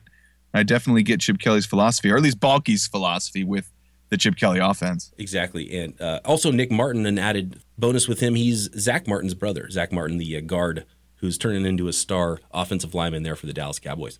You gotta like that. Yeah, good, good genes. So that's the prediction from Jeff Deeney of Okay. Pro Football Focus. That would be a solid draft for me. I have no problem with any of those picks. How about Um, this? What are, what are your predictions? I mean, you know, you're you're a draft guy. You you can you can hang with these guys. What do you got? Let's get into it. So if I I, I have seven or uh, they don't have a seventh round pick. I have a sixth round mock draft here for the 49ers of, of how I think it could go. Um, and I actually have Myles Jack at the top spot. Okay. and it's I I hope it's Myles Jack over Buckner, and I like DeForest Buckner, but I really love Myles Jack. I mean, you're talking about plugging in the Patrick Willis style of middle linebacker, supremely athletic. And he's got a little bit of a knee problem, which I know won't scare off Trent Baalke, but it might be the thing that is the tiebreaker between him and another player with a different team. So that's the reason I think he actually will make it to pick seven. It's because Gotcha. there's there's a real, I mean, there's seven. uh, uh, That's why, and I said it last time, and it really hasn't changed. There's seven, maybe eight, uh, nine if you want to count a running back, Zeke Elliott there. Um, and then he's probably not on the 49ers board there at the seventh pick, but eight or nine blue chip players, right? And the 49ers are right in that zone to take one of those guys. So they really can't screw that up at, at pick seven. I'd be happy with any of those guys. Myles What- Jack. So go ahead. Well, you mentioned uh, eight or nine guys, and you mentioned uh, Elliott's name there. Uh, when we went over your top seven the other day, you had Goff, or you know, last week, Goff, Bosa, Tunsil, Jack, Ramsey, Buckner, and Wentz. Who, who's the other person that's not on that list? So uh, that would be Ronnie Stanley. He's a- Oh, okay. Yeah, left tackle from Notre Dame. Gotcha. Uh, he's a he's he's outside of that top 7 Mhm. and and to be honest with you, I probably have a little gap after my top five at this point. Um, and Stanley's a little on the one dimensional side. Uh, he's like you you know uh, Ferguson, who recently retired from the Jets. Of course. Similar style player, very good pass blocking left tackle, but not necessarily mean, nasty guy that's going to do a bunch in the running game and not kill people, right? So a little bit on the one dimensional side, but that one dimension's very important. He can be a starting left tackle probably from day one, super long arms. So I'm sure he's definitely on Baalke's list. So what what are your uh, what are your top picks then? So uh, Goff was my number one Mhm. choice for the 49ers, just because if you don't have a quarterback, you better get Right. one. He's my top quarterback. I like Jared Goff a lot. I hope the Rams take Wentz over Goff. I don't. I don't want to face Goff twice a year. Yeah, Um, that could that. be the missing piece that the Rams need. Um, he's not a perfect prospect by any means, but he was my favorite quarterback in this draft. Um, and then two through five are really tight. that You could put them in any order. I love Joey Bosa as an edge player uh, from Ohio State. Equally good against the run and the pass. Pro Football Focus had him rating as the best edge player, both run and pass, for two straight years in college. And and when you start talking about analytics and small sample sizes, things can change a lot. For somebody to do that and dominate for two straight years, I mean, that says something. Guy's 6'5, 269, and it's pretty much exactly what um, Aaron Lynch's height and weight are right now. So a lot of people want to move him inside, but I think he's fine as an edge rusher, at least now until if I mean if he somehow bulks up and can't keep, you know, can't stay quick and can't remain an edge Sure. player, you have to move him inside. Right now, I got no problem with him playing uh, on the edge as a three-four outside linebacker. And really, if we're going to get into linebackers and three-four outside linebackers, it really should be called a five-two defense, right? yeah, no doubt. They're they're more defensive ends than they are yeah, come on. linebackers. Um, you got to rush the passer, number one. You got to set the edge in the run game. Bosa's amazing at both. And, you know, you got to be athletic enough to stand in the zone occasionally. Right. And he can definitely do that. He's got better combine numbers as far as uh, change of direction stuff, better than Lynch, better than Aldon Smith was, right? Ooh. I mean, how many times do you see Aldon Smith in in coverage and you're like, hey, great coverage by Aldon Smith, really locked that guy down, right? That's not what he did. He, you go get the quarterback, right? Yeah. So that's what Bosa is all about. So I like Bosa a lot. Um, Laremy Tunsil, obviously, he was being talked about as a Titans number one overall pick. Um, and I like him because he's a great pass blocker, but he gives you more in the run game too. That's why I like him over Stanley. That's why everybody likes him. Uh, and I think he'll probably go three to San Diego. Uh, then you have Myles Jack, who we've talked about. Uh, just you hope falls. I hope I think he's got the best shot of being our guy, and he'd be a great fit. So that's that's why I have him there. Um, just a stud athlete, um, but but plays big too. Like he will shock people with his hands. He'll take on blockers. He can do that. That's not his game. I mean, he's you know speed player. Go get you know go chase down the ball carrier. Um, but the one thing that really sets him apart, which is one of the crazier things I've seen, is he actually would line up at corner from time to time and he's this is he's 6'1", 245. That's what he weighed in, which is right about what Patrick Willis weighed in at the combine as well. Might be a couple pounds more. Um, you keep mentioning Willis, man. That, that's my guy. it gets you excited, right? Yeah. That's just having that kind of a dynamic player on your defense. But he locked down as a cornerback at UCLA. I think it was 2014. He was out as a corner, manned up on Nelson Agholor, first round wide receiver. This is like a sophomore in college, linebacker out as a corner covering this guy. Um, the, the 49ers were killed in the middle of the field. A guy that can cover like that, that can go run and tackle people, um, and just scratching the surface of his potential. Only question with him is the knee. He Right. had, uh, I believe it was a torn meniscus, which is actually the exact injury I had at about his same age. And um, What was your recovery time like? it was fast. I did Okay. zero rehab, which I regret now. I did zero rehab. It was like through my 20s, gave me no problems. I didn't play in the NFL, obviously, uh, but I n- never had any problems. Into my 30s now, though, yeah, uh, into the Feeling late it. 30s. Uh, if I go play basketball and play a bunch of games, my knee is a tennis ball. But I mean, I'm not worried about him throughout his 20s, and Right. you know, I think he has a little bit better doctor care. he probably does. He probably Yeah. rehabbed a little bit um, and has people looking after it, which I did Maybe. not. So, and then Jalen Ramsey is the other guy, Florida State. Uh, Okay. He could he could be a Pro Bowl corner. He could be a Pro Bowl safety. Actually, I like him a little bit better as a safety. Um, he himself proclaims himself as a corner who can play safety, uh, but stud player, tall, fast, can jump out of the building. He's a ridiculous athlete and a good football player. I think he'll be gone. I have him pegged at number four to the Cowboys. So I, th- that's my top five guys. Goff is obviously off the list. One of those other Right. four players, three defenders and an offensive tackle, would be an ideal person to fall to the 49ers at pick seven. And if you're talking about six through eight, um, you know, Wentz, it, you know, I would have, I wouldn't have traded up for Wentz. I like the talent that's there. Obviously, there's some potential, but Right. possibly fatal flaws. He's just not as quick of a mental processor as Goff, and that's the thing that that you kind of worry about. Yeah, Um, game's much faster. Yeah, and Goff is a true junior, 21 years old, and he's had ton of experience. Wentz is a redshirt senior. He's two years older than Goff and has played half as many games. Wow. You know, so just development standpoint, Goff is so far ahead as a quarterback. Right. So you mentioned last time, um, you mentioned Josh Doctson, Br- Braxton Miller, Sterling Shepard, Ryan Kelly, Jason Spriggs, William Jackson third. It's, it's kind of some some later round guys, some second round guys. Uh, any anybody else you want to add to that list? You know what's I this makes me feel good because a lot of those players you just named are guys that the further we get look less and less likely to make it to the second round. And some Yeah. of these guys were getting mocked in the third round at that time. So uh, obviously, personnel people in the league like these same players, and uh, they're definitely moving up the board. Um, so, and, it- and, you know, it obviously depends on what happens in the first round. Of course. uh, if it's you know Bosa, Tunsil, Jack, Ramsey, you know, or the six to eight guys, which is uh, you know, well now it's Buckner and uh, Stanley would be the other two that if, if they're on the board, I might that's when I might start considering a trade down. But if one of the other four guys makes it, I'd be just stoked to make that pick. Um, Josh Doctson's one of my favorite guys in the draft, and he is a ridiculous acrobat. He goes up and gets everything, just pure hands, plucks it out of the air. He can contort his body. He he leaps out of the building. He just he I don't know where he is. Where, where would you if you were a wide receiver prospect a week mm-hmm. away from the draft and you went to school at TCU, where would you be right now? Oh, where would I be? At 8 be p.m. on on Wednesday night. I well, I'd probably be in Austin listening to some live music. Well, he's he's still open. Oh, He's there and he's open right now because he's when he's covered, Nice. he's always open. That's what I'm trying to say here. Got he it, can just got it. jump up and pluck the ball in front of anybody. I love it. It's so fun to watch. Um, and so he's one of my favorite guys. He will not likely be there in the second round. So that's more of a trade up, maybe trade down scenario. If the 40, if the 49ers trade down from seven, he'd be someone I might want to target.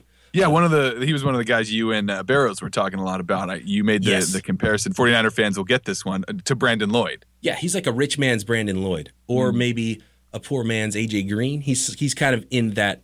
He's in the middle of those two guys. If they had a love child, that's Josh Doctson would pop out. Yeah, last episode you referred to him as AG, AJ Green Light. Yeah, so that that's sort of a player. And yeah, he just he's really athletic. He he ran a four five, but you know that's n- not blowing your doors off. But the other stuff he blew up. So his SPARQ number. Are you f- uh, familiar with SPARQ? I don't know what No. it stands for, but it's it's it's a, a it's a number that that is for uh, they take you know you take weight forty time and all the uh, the other measurements like uh, broad jump and vertical jump and the explosion drills and then the cone drills, the lateral movement stuff, and then it spits you out a, a SPARQ number, which is supposed to be a better indicator of your athleticism versus just you know straight forty time. Right. And uh, he's top of the charts for the wide receivers from the. What's the combine what what's the number? Oh, I don't know. It's it's like 1.2 or something. I don't, Oh, it doesn't, okay. I, don't I- I have no the- idea yeah, I don't know what the number means, part. but he's just got the best one of the guys Okay. at the combine. So that The tells you what kind of yeah of, of all the guys at the combine, he spit out the best SPARQ number. Wow. Um, Spitting there's it. actually uh, when I looked at the numbers yesterday, there's actually one guy who's ahead of him, and we're going to talk about him a little bit later. Uh, but he was not at the combine. Oh. And so yeah, a lot of these guys I still like. Um, in my mock draft though, Jason Spriggs is the one I have selected there. Offensive tackle out of Indiana. Um, of those guys I liked before, he's probably the best fit there. Again, like I said about if the 49ers do like I think and add athleticism, uh, he's the type of player that can come in, maybe play right tackle, maybe play guard, uh, and then eventually move over and uh, take over for Joe Staley. Very similar athletic profile to Joe Staley. Former tight end, bulked up to the 300 pound range, uh, ridiculous athlete, one of the best uh, combine 40 times, one of the few offensive linemen that ran under five flat. I mean, he actually blew up the combine. He went crazy. So he he he definitely solidified himself as a second round pick. Might sneak into the first round, um, but there is some some some raw ability there. He needs to clean up. Not exactly a people mover in the run game yet, although he he had some great uh, lift numbers. So it's it's more about lower body strength. Uh, Right. so there's work to do. That's why he's not a legit first rounder with all those great workout numbers. So third round, uh, a guy I really like and I think is a perfect fit for Chip Kelly's offense is Braxton Miller, former quarterback, current wide receiver from Ohio State. I think Chip Kelly likes to have the bigger slot type wide receiver like he had in Philly with Jordan Matthews. Sure. Um, and Braxton Miller's not really big, but he's 6'1, a little over 6'1. And I think he fits the mold of a bigger slot receiver, but has that small slot receiver athleticism. And Okay. he's really raw as a receiver. He, you know, he only caught maybe 30 passes, 20 something passes at Ohio State last year. They used him in all sorts of different roles. They ran some wildcat. They had him in the backfield. They had him lined up as a receiver raw, and he's developing as a receiver, but he looks like he has natural hands. He's such a good athlete. I think he could develop into a, an awesome player in the slot. Mm-hmm. And he's a high character guy. They always rave about him. I mean, he selflessly, you know, started playing another position when he was quarterback at Ohio State, you know, after he got hurt. So, um, really like Braxton Miller. I think third round is the right Okay. spot for him, top of the third round. Sterling Shepard, like Jeff picked in the second round. If he was to fall to the third round, that'd be an awesome pick as well. So the, I mean, the Niners have two fourth round picks, three fifth round picks, and four sixth round picks. So this is kind of where Baalke is going to need to to really make his money, right? I mean, these are guys that. How many of these guys are actually going to make the team? Yeah, and he's you know I- I'll give Baalke credit. He's been pretty good in that fifth round range at, at finding guys, Mm-hmm. and so that might be why he likes those picks so much because his fifth rounders have been just as good as his second and third rounders, right? Um, and If you got lot of- three of them, you're bound to hit on one, right? Yeah, exactly. And I have a lot of guys I like, and there's probably going to be some movement. I doubt they draft 12 guys in the spots that they have. Right. Um, he likes to actually move picks to the next year too, so we'll probably see that. Um, uh, but I'll start with some guys. There's some smaller school guys I really like. So Javon Hargrave is a name that not a lot of people know. He's a defensive tackle from South Carolina State, and he's about 6'2", 300 pounds. He doesn't not move like a 300 pounder. Really quick defensive tackle, and he's somebody I think that could develop as a as a nose tackle, but he can give you something as a pass rusher. He's not just a 300 pounder that's in there and uh, and holding up a, a double team. He, he's got some movement skills as well. A lot of high upside, and he's he's got sort of a he's gotten a, a lot of helium right now. So I don't even know if he'll be there in the fourth round. Whereas a month ago, not a lot of people at all were talking about him, and if they were, he was very into the draft. So he might even move into that second day. Uh, Tyler Ervin, San Jose State. I know me and you have talked about Tyler Ervin. He might be one of the few college football players that you do know a lot about. Uh, when we were covering local sports here in San Francisco, um, he was second for all-purpose yardage to Christian McCaffrey. Yeah, season, and he, so- you know, what was he second or third in, in or he was top ten at least in, in just rushing yards in the nation too. Yes, and he's not a big player. He's a, he's about 5'10", 190 something pounds. But what I love about him is he's a perfect complement to a big running back like Carlos Hyde, and he's got great hands. And if you're if you're looking at someone who's who's that Darren Sproles type of role where they can move him out, he could he can line up as a receiver. Uh, he's he's a lot tougher than his size too as a runner. He, he's decisive as a runner, um, and he'll break some arm tackles. But man, when he when he sees that hole, he's got four four flat speed, and, and when he sees a crease, he hits it and he goes and he he can he can take off. Also, great Oh yeah, he did that a lot last season Yeah, too. absolutely. And and that he, he would And he didn't break down. He, he was No. running the ball. He ran the ball 40 times in one game. Yeah, like and 200 and something yards. It seemed like regularly he was hitting that 30 carry mark. Yeah, it was crazy. So for a small back, he didn't break down, and he carried the load at San Jose State, and they were overmatched in a lot of games actually because San Jose State's not that good. Other other teams knew who was getting the ball, and uh, Right. So that was impressive. So He still couldn't stop it. yeah, return man as well took a couple kicks back. So that Darren Sproles type of a role, Tyler Ervin's one of my favorites. Um, if you're looking for some other running backs, Daniel Lasco from Cal, also local guy. He was hurt a lot last year, but was really good in 2014, um, and he blew up the combine as well. He's somebody to be a good complement to Carlos Hyde. And another guy is probably later in the draft, though, uh, is running back Byron Marshall. Not a lot of people are talking about, but he's got that Oregon connection with Chip Kelly, and um, he he converted from running back to wide receiver because they had a big time freshman come in at, at Oregon a couple of years ago. So he made that conversion, but I think he's more of a running back in the NFL, but definitely that hybrid type of a player can return some kicks. Obviously, Chip's familiar with him, recruited him at Oregon. So Byron Marshall is definitely a name to uh, look out for late in the draft. Okay. All right. So there's, I mean, that we're we still you- have a million picks here. I have, I have names for all the way down through the sixth round. If you want to hear some more names of guys I like. Well, I mean, you know, maybe, maybe so. Do you have any picks that people would know? You know, like I know uh, it was mentioned earlier the, the Vernon Adams that you know, like the 49er fans have have started to hear a little bit about this guy. You know, when obviously when he he tore up the Senior Bowl or or, or whichever uh, college All Star game that was. Um, and, and, you know, obviously he he would know Chip Kelly's offense coming into the NFL. So it, guys like that, you think that would fit the system well. Absolutely, Vernon Adams is a name, and it, to be honest with you, I, I don't even I wouldn't guarantee you that Vernon Adams gets drafted. Period. He would definitely be a priority free agent, and I think that chip connection would be great to bring him to the 49ers. But I I, I would, when the sixth round comes around, I think Vernon Adams is definitely still going to be around. Um, Well, the Niners would- don't have a seventh round pick. They don't have one. No, they have four sixths. So they have, and the three of them are at the very end of that sixth round. So I could see the Niners snatching him up there, um, or bringing him in as a free agent. But yeah, Vernon Adams is great pick, and some people really like him, but just he, th- those type of players don't get enough credit with NFL personnel guys, and and Right. he's- he's they don't not- check all those boxes. Right. He's not just short. He's also pretty skinny. Um, and he's athletic, but he didn't run a great 40 time, you know, four, seven, something. I watched So- that kid play though, doing like you said, doing sports, and he just he reminded me of Russell Wilson. He reminded me of a guy that just it didn't matter that he was smaller than everyone else. He just got it done. Yeah. And Oregon was so much better when he was in there. Yeah. So Vernon Adams is a, is a, is a player like another player who's athletic, um, maybe a little bit undersized is Trevone Boykin, who was Josh Doctson's quarterback at TCU. He's getting nobody is talking about Trevone Boykin. It surprises me. He's got a better arm than than Adams. I think he's got a pretty good arm. Not the best accuracy, but he's about six feet. He's a little bit bigger, a little built better. A really good runner of the football too. He's another guy to look out for late that would probably fit and be a, a player just to, to develop in that that system. Could could run the ball a little bit as well. All right. Uh, another quarterback, uh, we're talking late quarterbacks, Brandon Doughty from Western Kentucky. He's not an athletic quarterback. Um, he's, he's 6'5", I think, 225 pounds, um, not 5'2", 240, right? He's not going to run the ball much at all, but he had some of the best accuracy grades at Pro Football Focus. They sling, they sling the heck out of the ball at uh, Western Kentucky, up-tempo style. And so he, he gaudy numbers and uh, really accurate, really good quarterback, really smart. Not a great arm. He's not going to go high in the draft, but another player that I think would be someone you could develop as as a backup quarterback for sure. All right. Um, all right. Some other names here, just just to just to throw some names out of guys I like.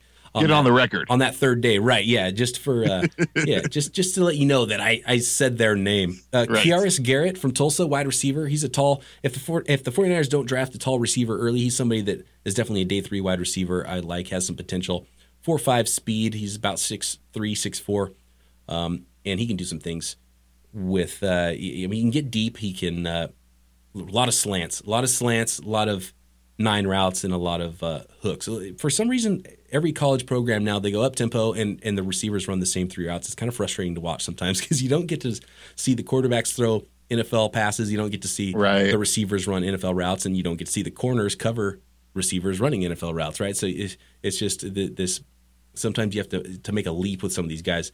And um, we talked with Barrows also about Michael Thomas from Ohio State, Braxton Miller's teammate. Uh, Right. He's more of the bigger mold wide receiver, outside type of wide receiver. He's somebody to look at in the second or third round. Um, there's another Mike Thomas in the draft, actually. So there's two Michael Thomases. This one's from Southern Miss, a guy I really like on the third day. Got a lot of speed. Um, someone to look out for. Jerell Adams. This is see now we're getting into Baalke territory here. I'm trying to put my Baalke hat on. Jerell Adams is a tight end out of South Carolina. Super long arms, so he's got the South Carolina thing. Baalke loves his South Carolina players. He And does. he's got super long arms. And the tight end class is terrible this year. So you Adams, if anybody's maybe a lame, uh, name to look out for there on the third day. Devon Cajuste, wide receiver from Stanford. Sure, I know that name. Yeah, he's got size. Um, thinking maybe a, a, a tight end, like maybe a converted tight end uh, at the next level. Um, he's six three and a half, two hundred and thirty something pounds. So I think you, you pack on another ten pounds there, fifteen pounds, maybe have something because I don't think he's quite there athletically as a receiver. Even though he he does put up pretty good combine numbers, it just doesn't look that way on the field. So Right. if he's tough enough and he can handle that conversion, kind of like Devon Cajuste as, as a tight end. All right. And this is a shout out to Stony Brook for Yes, Danny K- Klupenger. for our girl Danny Klupenger, the the Rams reporter that comes on with us on the show sometimes. Victor Top, Ochi, top 10 uh, all time three point shooter there. yes, that's, that's great knowledge. Uh, Victor Ochi, outside linebacker, a pass rusher from Stony Brook. And he can get after the quarterback. Uh, Joe Thuney, offensive lineman. He played left tackle at NC State. He's probably going to be a guard or a center in the pros. Max Tuerk might have been a really high draft pick. He got hurt at USC. He's a center. Great fit for Chip Kelly's system. And the last guy I have here on my list that I want to talk about, and uh, we talked about SPARQ scores. So I think uh, I think Josh Doctson was number one with wide receivers with a SPARQ score of like 1.2, 1.4 or something like that. Right. Uh, it doesn't really mean anything to me, that number, except No. for when you realize that this guy, when you put his pro day workout in there, he almost doubled Josh Doctson's score. And Josh Almost Doctson doubled the number the one top. score. Right. We're talking about Steph Curry levels of adding to your own record of three pointers, right? and so his name is Moritz Bohringer. He's a wide receiver out of Germany. Have you have you heard his name I- talked about that's yet? my new favorite name Yeah. in the draft for sure. Moritz Bohringer. He played for a team called the something or other Unicorns in a German football league, which I didn't know existed until last week. Where Uh, can I find a something or other unicorns hat right, or exactly. jersey? and but and, and I watched some of his games, and you right away you can tell the guy's a freak. I mean, he runs a four four. He's 6'4", 227 pounds, and it he it's ridiculous. He's he's it looks like he's an NFL player playing against high school kids. And he's just running by everybody, catching the ball over the top of everybody. But he looks like he has natural hands, and he's not going to be an early draft pick. I mean, he's raw as rain. I mean, he he played in the German football league, right? Sure. but Probably not a whole lot of coverage there. but athletically, he's he's a freak, and he's going to be on the radar of some NFL teams. So that'll Say be his name again? Moritz Bohringer. I love it. Yeah, he goes by Mo. On the something or other unicorns. Yeah, you can go. Uh, actually, Daniel Jeremiah does a good segment, and they had him in and interviewed him because he made so many waves at his pro day workout, and he's definitely on the radar. If you go over to NFL.com and uh, Path of the Draft or whatever that show is that they have over there, Move the Sticks, you can find them. Do an interview with him. Seems like a, a cool guy. So interesting story to follow there. Moritz Bohringer. Who knows if he'll it'll translate and he'll become a player? But uh, Before we get out of here, do we get any uh, any mail or anything? oh yes, thank you for reminding me. We we do. I honestly phone didn't know. we have we got a phone Exciting. call. Yeah, we got a phone call from one of our uh, devoted listeners, known as Big Dog. This is Big what Dog's yeah, back. this is uh, this is what he had to say. Uh, can I get a, a what's up, big dog? That's right. Today marks the return of your Gold Faithful super fan, Big Dog. Big things are happening as the trajectory of the NFL draft.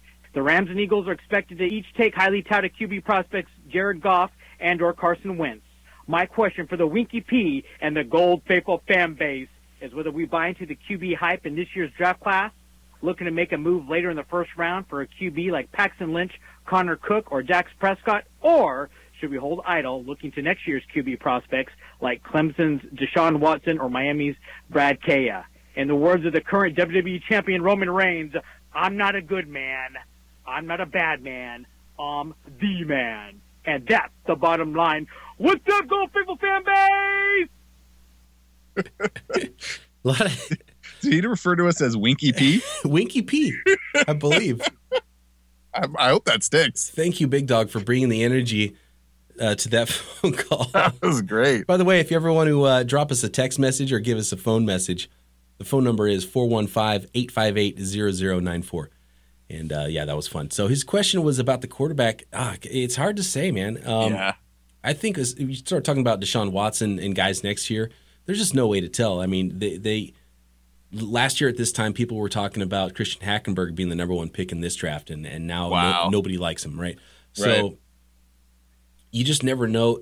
Deshaun Watson has a ways to go as a passer, and, and we'll see how he develops this year. But it, it's not time to start looking ahead and saying, you know, we're going to draft a quarterback next year because you just have no idea. Well, and they have to draft a quarterback this year. I mean, it, it's just a must. It's Well, just they- a, a matter of when. Right. They need to they need to bring in bodies. And Right. I'm not a huge fan of Paxton Lynch. I think a second round grade is about right for him. He's definitely going to go in the first round. Connor Cook might even sneak into the first round, and I'd rather take him in the third. Right. So Right. that's I mean these guys are going to get artificially pushed up because they're quarterbacks, and now with the craziness of the the the trades we've seen this week, they might be pushed up even more. You might see all four quarterbacks go in the first round. Well, yeah, because you know Cleveland and Dallas are both looking for quarterbacks as well.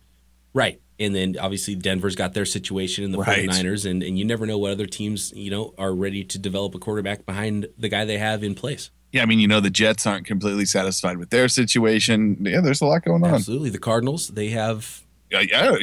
Carson Palmer's not getting any younger. no, not at all. So uh, I, wouldn't put it past a lot of teams to draft quarterbacks. So so that'll be really interesting to see how that plays out. For me, at this point, Goff was the guy for me to say I'm confident he's going to be a good NFL starting quarterback. Yeah.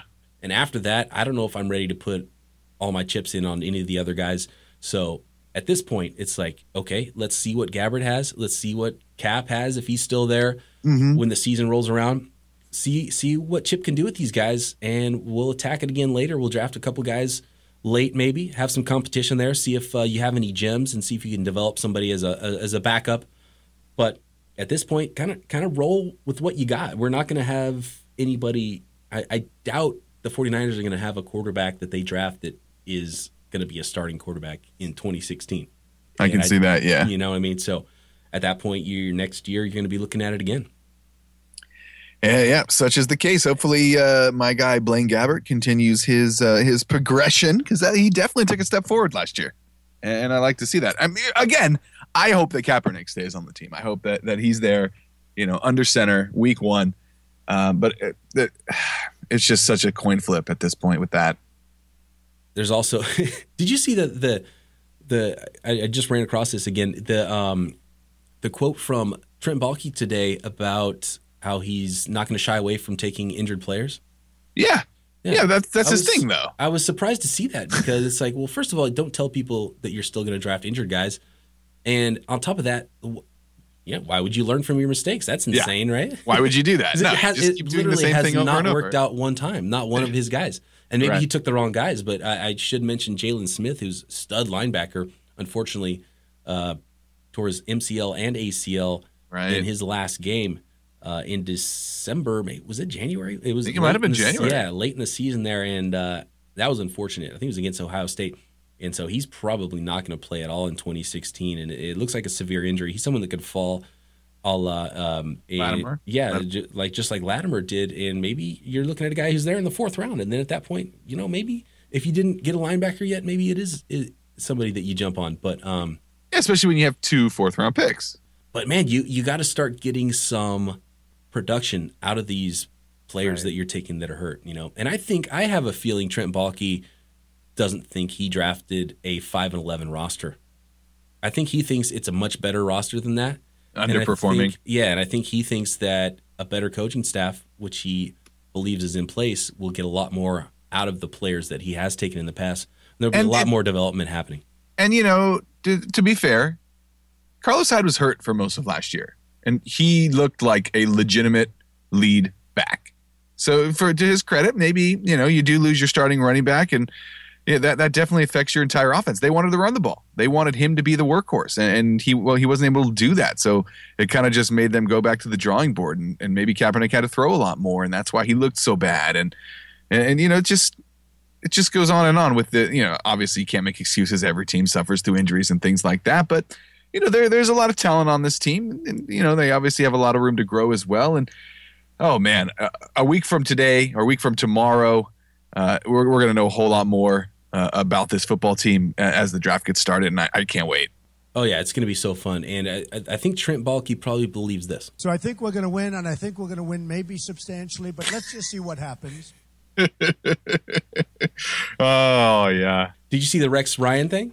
That Rex No. Ryan introduced Trump at his rally in New York. no, he did. Yeah, he did. Oh man, It's funny, and I think Trump said that um, that Rex was like a Super Bowl winning head coach, which he's not when he introduced him. So yeah, it was funny. good stuff. We'll That's talk again uh, after the draft. Yes, we will. Thank you to Matt Barrows. Thanks to David Fucillo. Thanks to all the uh, listeners who chimed in. Thanks to Big Dog with the with the huge voicemail. Thanks to Jeff Deeney who hit us up via email with his predictions. And uh, you can also follow us Bay Area Wink at BD Peacock. Follow us on iTunes, Stitcher, SoundCloud. Subscribe, review the show. We haven't had a lot of reviews since the very beginning of the show. People just stopped reviewing for some reason, but uh, Right. reviews are always great. You can hit us via email, goldfaithful49 at gmail.com. Also, we have that phone message and text line, 415-858-0094. Don't forget the Instagram, Oh, yeah, and Instagram. Gold Faithful Podcast. At. Gold Faithful Podcast. So uh, there's a multitude of ways to get a hold of us.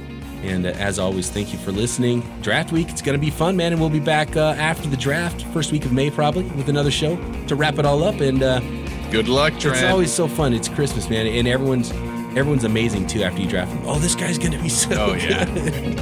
the future's here. Yeah, I love it. All right, man. We'll talk to you next ya. time.